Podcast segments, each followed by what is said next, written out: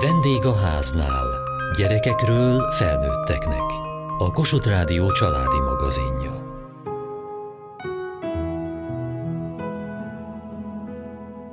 Amikor a 30 évvel ezelőtt nem látott gyerekkori barátom a Kanári-szigeteki életéről posztolt családjáról, vegyes érzések kavarogtak bennem. Nem a kert végében leszakított narancs és mangó, vagy a mindennapi óceánban mártózás az, ami leginkább megérintett. Sokkal inkább az a bátorság tetszett, ami mögött a nagy út mögött állhatott. De hogy lehet, hogy valaki a legmerészebb álmait és vágyait meg tudja élni, miközben mások talán meg se tudják fogalmazni, hogy mit is szeretnének.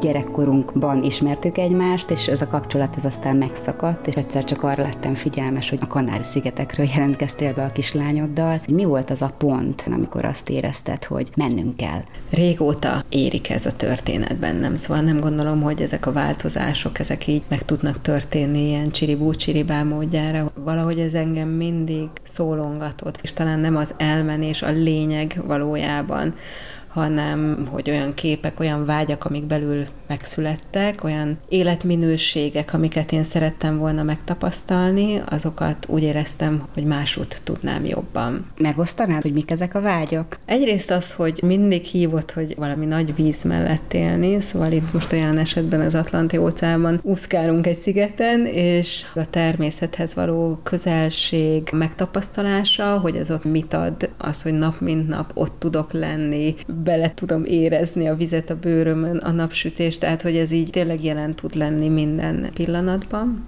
A másik pedig, hogy azt tapasztaltam így az utazásaim során, hogy van valami ezekben a szigetekben, a sziget lakókban, egyfajta olyan életminőség, ami ugye sokszor ez a mannyana mannyánaként emlegetnek, hogy majd ez a holnap, holnap, ugye így mondja a spanyol, hogy ez a ráér, kicsit ez a patópáluras, de hogy ennek van egy nagy jósága. Nem rohannak hogy inkább az életnek az élvezetére, az örömre, az együttlétre helyezik a hangsúlyt, és ebben tudnak jól lenni, és hogy nem a teljesítmény, most akár az anyagi értelemben, vagy hogy tudunk hatékonyabbak lenni, hanem hogy így ezen a létezésnek az örömét, azt élik meg. És engem ez hívott, én ezt még szeretném megtanulni. De akkor ez egy belső vágy volt, és ez egyedüli vágy, mert egy családról beszélünk. Van egy apuka, van egy kisgyermek, aki ráadásul nem egy kisbaba, aki bárhol jól érzi magát, csak az anyukája ölében legyen, hanem ő kiskolás. Szerencsére nekem ehhez egy szuper jó partnerem van, aki így bízik bennem, de hogy azt is hozzá kell tennem, hogy valahogy az évek azt mutatták meg nekem. Nem biztos, hogy minden család így működik, de hogy a nő valahol azért felelős egy kapcsolatban, hogy megteremtse azt a belső irányt, és a férfi aztán az anyag. Tehát a férfi, aki ezt így meg tudja teremteni. És hát a gyerek meg mindig oda születik, ahol neki jó. Neki az a jó, hogyha mi jól érezzük magunkat, és biztonságban érzi magát mellettünk. És akkor azok a társadalmi elvárások, hogy próbálnám összegezni, azért nagyon nehéz, de hogy mi lesz a nagymamával, mi lesz a barátokkal, az ismerős utcákkal, illatokkal, a gyökerekkel, hogy a legjobbat adjam a gyermekemnek. Ezekből mindegyik felvetődött bennünk, és elsősorban önmagunkért és önmagunk boldogságáért vagyunk felelősek, és hogy szerintem sok ember csúszik ezen el, hogy mindenki mást boldogá akar tenni, mert hogy sokkal könnyebb másoknak megfelelni, mint ki kotorni belülről, hogy te ki is vagy, és mit is akarsz. Ez egy valamiféle egészséges önzőség, hogyha én így vagyok boldog, vagy hogy az én családomnak így jó, akkor mi így fogunk cselekedni, és hát egyébként persze vicces, hogy a barátok jönnek. Alapvetően sokkal több időt töltünk most egy-egy emberrel, és sokkal nagyobb figyelmet tudunk, meg élményt élményt tudunk együtt átélni.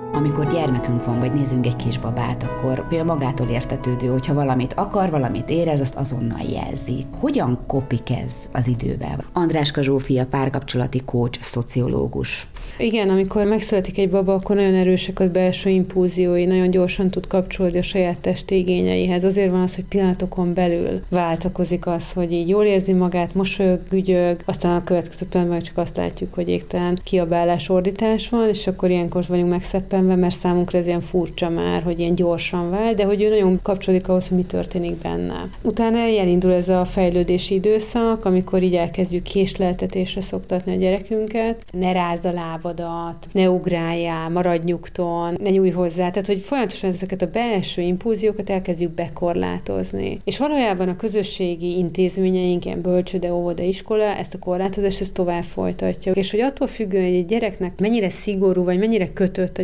gyerekkora, és ez a családról is szól, meg az iskoláról is, az szerint változik az, hogy a belső megéléseihez, készítetéseihez, vágyaihoz tud-e kapcsolódni. Nekem van például a kliensem, aki nagyon szigorú kollégiumba élt tinédzser korában, és az volt a nagy témája, hogy nagyon nehezen tudott kapcsolódni ahhoz, hogy mit szeretne, hogy szeretne. Mindig a külső elvárásoknak próbált megfelelni, meg volt teljesen zavarodva a tekintetben, hogy mi az, ami neki jó. Ezeket az impulziókat, ezeket le tudjuk szoktatni a gyerekről, és ennek az a hátulütője felnőtt korban, hogy ott azt érzi, hogy mindig mindenhol próbál megfelelni, de hogy valójában nem is tudja, hogy hogy érezni jól magát. És akkor ezzel szembe vannak ugye azok a felnőttek, akik sokkal könnyebben, sokkal bátrabban tudnak kinyúlni a saját igényeikért. Nem megszégyenítő számukra az, hogy elinduljanak az úton, de ők ugye olyanok, mint hogyha ez a példa szokott eszembe, hogy kitesszük a üvegcukorkát a gyerekere, és azonnal kinyúl érte, hiszen bele akar markolni. Ha rácsapunk a kezére, vagy erőteljesen rászólunk, akkor még egyszer megpróbálja harmadszor, de egy idő után már nem próbálja meg, csak ül és nézi.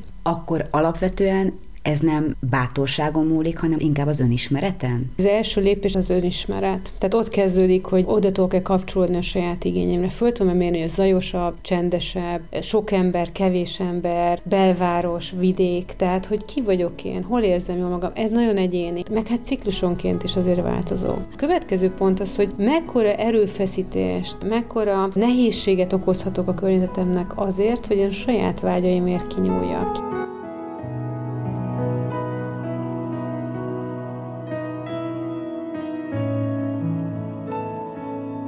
Már megérkezésünkkor köszöntöttek a szomszédok, és azóta is minden nap megkérdezik, hogy hogy vagyunk. Hetente egyszer-kétszer megállnak egy hatalmas szatyornyi mandarina, narancsal, mangóval, avokádóval, paradicsommal, bármivel, hogy ha-hó hoztam. És nem várnak semmit cserébe. Semmit, semmit. Nagyon paradicsomi ez a helyzet, de azért ahhoz, hogy ezt az utat meglépjétek, jól sejtem, hogy egy korábbi éles váltásnak azért meg kellett történni. Az. 13 éve, 2010-ben jöttem el, Amsterdamba dolgoztam akkor, és 2009-ben hiába volt ilyen nagyon menő állásom, meg szuper lakás a csatornákra nézve, ott Amsterdamba, szóval tényleg mese szép, és jól kerestem, minden meg volt végül is, de hogy én roppant boldogtalannak éreztem magam, és akkor egyszerűen jött egy ilyen isteni sugallat, hogy tényleg nem várhatok arra, hogy a sült galamba számba repüljön, tehát hogyha én nem változtatok, akkor így fogok, bocsánat a szóért, megrohadni. Szóval én úgy éreztem magam ebbe az aranykalickába, mint egy börtönbe, és hogy azt éreztem, hogy nekem ki kell szabadulnom. És amikor ez jött ez a sugallat, akkor elmentem egy coachingba, és szerintem fél éven belül én már ott hagytam a céget mert annyira egyértelművé vált. Nekem más felé kell mennem, és fogalmam se volt, hogy mi az a más. Azt értettem meg, hogy anélkül, hogy venném a bátorságot, hogy ezt ott hagyom, soha nem fog megjönni a B-terv. Szerintem ez egy téves elképzelés, sokan ott ülnek egy munkahelyen, legtöbb ember utálja. Vagy legalábbis, ha nem utálja, de legalábbis nem tud azonosulni vele, elviseli. Sokszor vannak ezek a váltások, amihez így el kell rugaszkodni, és közben kapod meg a szárnyakat a szakadék fölött, hogy így el tudsz kezdeni repülni. De hát valóban ehhez kell egy nagy valami, amitől valaki képes ezt megtenni. Beszéltél kalickáról, beszéltél bezártságról, de mi nem jó abban, hogy az ember sikeres a munkájában, munkájában beszéli a nyelveket, ezt elismerik, ezt arra költheti, amire szeretne, utazhat, világot láthat, akár elmehet belőle a Kanári-szigetekre. Mi mondatta veled mégis azt, hogy ez az út, ez nem jó? Nekem talán az volt, ami feltűnt, hogy olyan, mint hogy egy kompjúter lett volna az életem, a vele való munka. Nem éltem azt meg, hogy nekem itt a lelkemettől szárnyalna, hogy én valamit hozzáadok akár a világhoz. Tehát, hogy ez a kiteljesedettség érzés. És ez is arról szól, hogy a vágyakat meg tudtad fogalmazni? Akkor még szerintem nem tudtam ennyire tisztán, mint ma. Bár csináltam egy ilyen feladatot, és azóta is sokszor szeretem a saját klienseimmel is megcsináltatni, ahol mi a belső értékeinkről szólt, és úgy számomra ott tisztává vált, hogy azok a belső értékek, amiket én megneveztem, hogy nekem mi a legfontosabb az életemben, na abból a munkámban nulla volt felfedezhető. És ez mindenkinek más, és hogy ez más, mint amit az anyukát tanított, más, mint amit az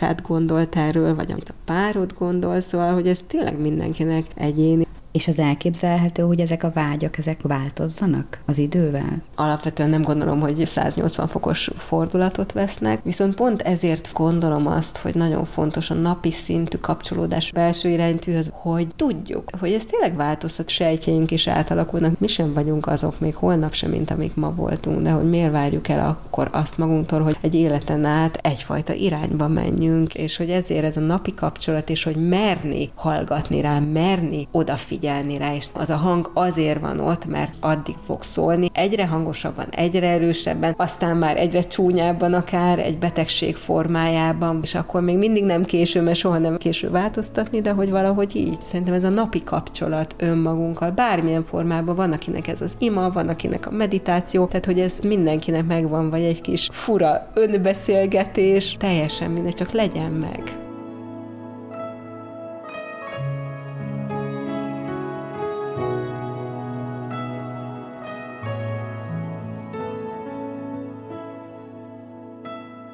Fogjuk azt érezni, hogy nem a saját vágyaink szerint élünk? Vagy le lehet élni úgy egy életet, hogy a belső vágyaink nem adnak hangot? Andráska Zsófia párkapcsolati kócs, szociológus. Van példa mind a kettőre. Hogyha valaki annyira egy elérzéktelenítésben volt gyerekként, ez általában egy ilyen traumatizált gyerekkor, vagy akár a nagyon nehéz szociális körülmények, akkor igen, egész életét le tudja élni. De hogy például elődeink szerintem ezt élték. Azért a 70-es, 80-as években még mindig nem ez ment, hogy a gyerekeket nagyon ebben támogatták. Sport volt, tanuljál, ne kérdezz túl sokat, tehát volt egy ilyen össztársadalmi elérzéktelenítés, nem firtattuk, hogy hogyan vagyunk mi jól, hanem az volt, hogy éljük az életünket, csak legyen egy alapbiztonság. És aztán ez a generáció fölnőtt, és egyszer csak elkezdték őket bombázni az, hogy de mit szeretnél, hogy valósítod meg magad, ugye ez a nyugatról jövő szemlélet, és szerintem ebben van ez a generáció nagyon beszorult helyzetben, hogy van, aki egy olyan környezetbe jött, ahol nagyobb engedély volt, van, akinél még mindig ez a klasszikusan transgenerációsan átadott elérzéktelenítés megy. Úgy szokott itt megjelenni nálam történetekben, hogy kiüresedetnek, motiválatlannak érzik az életüket, nem is tudják, hogy mi a baj. Pedig mindenük van, tehát hogy megfelelnek a társadalmi kritériumoknak, de mégis azt érzik, hogy valahogy elakadtak. És ez nem az életközepi válság. Ez jöhet sokkal korábban is. Mire érdemes ilyenkor hagyatkozni? Hogy az ember elkezd jobban kapcsolódni a saját belső igényeihez, meg hogy rá tud nézni arra, hogy mik azok a mondások, elvárások, amiknek ő megpróbál megfelelni, és akkor elkezdi azt megnézni, hogy amúgy ez őt támogatja És egyébként nagyon sokszor nem is biztos, hogy a körülmények változnak, hanem abban van ő másképp jelen, amit csinál, és megtalálja abban mondjuk azokat, ami neki örömet tud okozni. Tehát nem biztos, hogy el kell nekünk menni a Bahamákra. Van, hogy egy folyamat végén körülötte minden változatlan, csak ő egyszerűen valahogy másképp van abban jelen, mert rájön arra, hogy az, amit csinál, abban van neki valahol élvezete, csak eddig ezt a részét nem is hozta elő, hogy mit szeret ebben, hanem csak meg kell csinálni. Azzal is szoktak jönni, hogy tizenévesen emlékeztek arra, hogy ők valamik akartak lenni, de hogy olyankor mindig meg lehet találni az élettörténetben az, hogy lebeszélte őt a környezet. Nem biztonságos, abból nem lehet megélni, valami fele terelték, ő abban egyébként megfelel, és aztán egyszer csak eljut oda 30 évesen, hogy fordító akartam lenni, színészni, és akkor jön az a gyász is, hogy ezek már így elmentek, és csinálok valamit, és általában ezek az emberek nem is rosszak abban, amit csinálnak. Az még a csapda helyzet, hogy karriert építenek, jók tudnak lenni, mert nagyon tudnak adaptívak lenni abban, hogy jól teljesítsenek, de nagyon sokan aztán tényleg eljutnak oda, hogy ilyenkor azért váltás van. És amikor mondjuk egy párkapcsolatban vagyunk, vagy egy családban, hogy tudjuk azt megvalósítani, hogy ne vádaskodjunk, hanem inkább a vágyaikat tudjuk kitenni az asztalra? Amikor valaki elkezdi saját magához visszakapcsolódni egy ilyen folyamatba, az mindenképp az egész családi dinamikát elkezdi azért átírni. Ha úgy vagyunk a partnerünkkel, hogy én is a saját igényemről gondoskodok, és te is a saját igényedről, igyekszel gondoskodni, vagy kimondani, akkor ott lehet már egyáltalán is szerződni arra, hogy megpróbálunk ebben valahogy jól üzletelni, és van olyan, hogy így nem fog kielégülni az igényünk. De hogyan tudunk ebben mégis egy olyan üzletet kötni, hogy mi nekem ott fontos, hogy tudom behozni az itt és a mostba itt.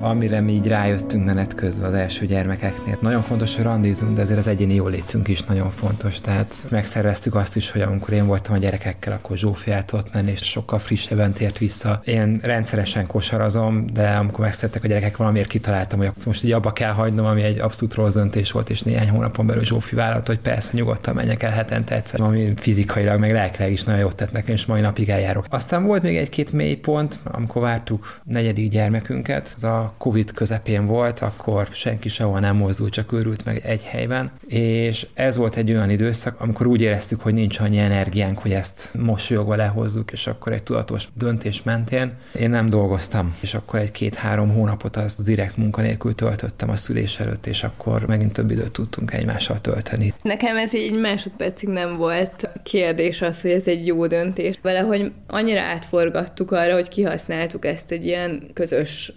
töltekezéses időszaknak, és tényleg azt tudom mondani, hogy visszagondolok, és hogyha ez így nem lett volna, tuti, hogy megroppanunk ebben a negyedik gyerekes bevállalásban.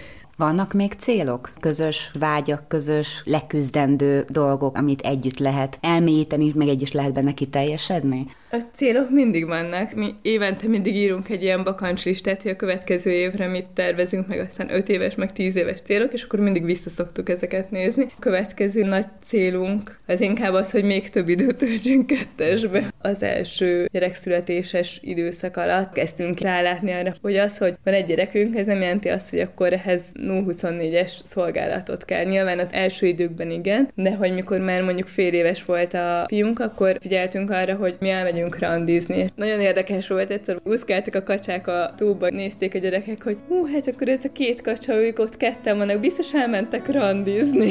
Annyira jó, hogy így a gyerekes szókincsükbe is ez így megvan.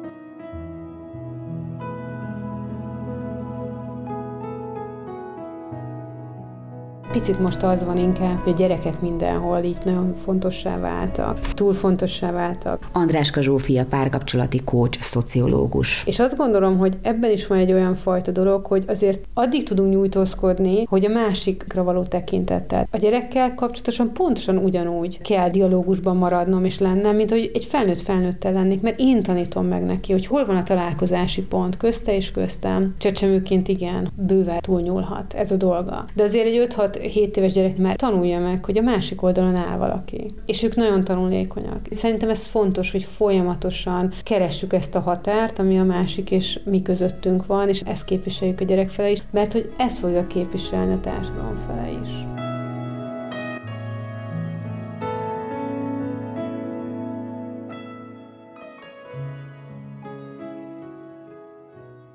Mesélj nekem, Miki, arról, hogy vannak-e olyan álmaid, amit szeretnél megvalósítani, amikor nagy leszel? Például szeretnék felköltözni valami havas helyre, mondjuk egy térre. Szeretnék egy házat, valami alpok jellegű helyen, valami hegynek szinte a csúcsán is lehetne. Miért fontos a havastáj meg, hogy magas hegy legyen? Mert szeretnék elszigetelten élni egy kicsit így az emberektől, egy kicsit így megnyugodni. Azért a havastáj, mert szeretek sielni, szeretem a havat. 13 éves miért gondolkozik azon, hogy felnőtt korában szeretne egy kicsit külön élni az emberektől, egy kicsit elvonulni a világtól? Mert jobb érzés lenne nem egy nagyvárosban élni, ahol naponta mindig bejárni, dolgozni egy olyan helyre, ami mondjuk egy zsúfolt, folyamatosan autók és minden más eszköz szennyezi a levegőt. Mondjuk egy lakásban élni egy tizedik emeleten, ahol csak annyit lehet hallani, hogy mennek el a járművek, hanem egy kis nyugalom jó lehetne. Milyen karriert tudnál megvalósítani ott a hegyekben egyedül? Valami otthonról végezhetőt, mondjuk programozói jellegű dolgot. Egész nap lehetnék akár valami ilyen melegebb ruhában, és ki tudnék menni esetleg egy sétára, és fel tudna frissíteni, és nem lenne olyan zárt, mint mondjuk egy lakásban, aminek van egy kisebb kártya, csak azért megy ki az ember, hogy nyújtózzon egyet, és utána menjen is vissza rögtön dolgozni. Nem hiányozna a pesgés, mondjuk egy mozi, színház, egy jó könyvtár, uszoda? De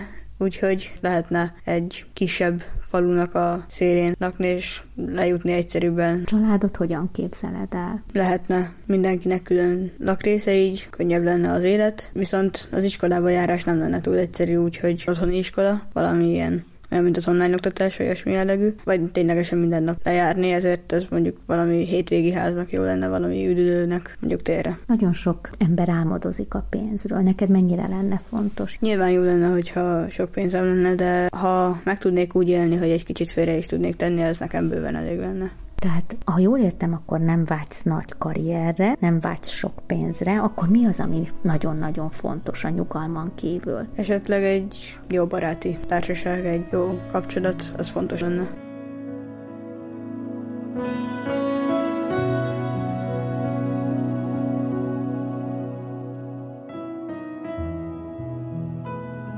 Amikor a gyermekünk nagyot álmodik, akkor szülőként nem az a dolgunk, hogy óvatosságra intsük, vagy hogy féltsük őt, hanem hogy bátorítsuk. Andráska Zsófia párkapcsolati kócs, szociológus. Az egyik az, ami fölmerülne egy ilyen esetben, én gyerekeim is mesélnek olyan vágyakról, amik ilyen értemben elrugaszkodottak. 28 lova lesz és 35 kismalaca az egyikemnek például, de ott azt próbál megtudni, mi az a minőség, ami hiányzik. Tehát ez egy kép, amit alkot, de ott van valami minőség, ami neki most itt hiányzik. Mi ez?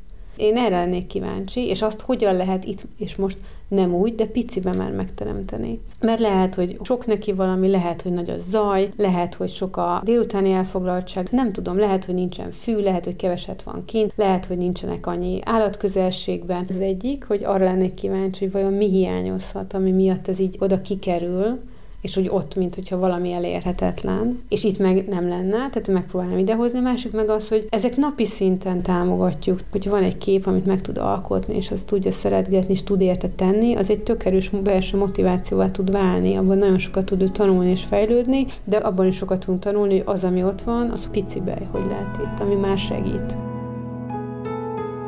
Gyermek és felnőttkori vágyakról beszéltünk az elmúlt percekben, de hogy miként élik meg vágyaikat a felnőttkor küszöbén álló fiatalok, holnapi adásunkat ezzel folytatjuk. Kövessék műsorunkat podcasten, vagy keressék adásainkat a mediaclick.hu internetes oldalon.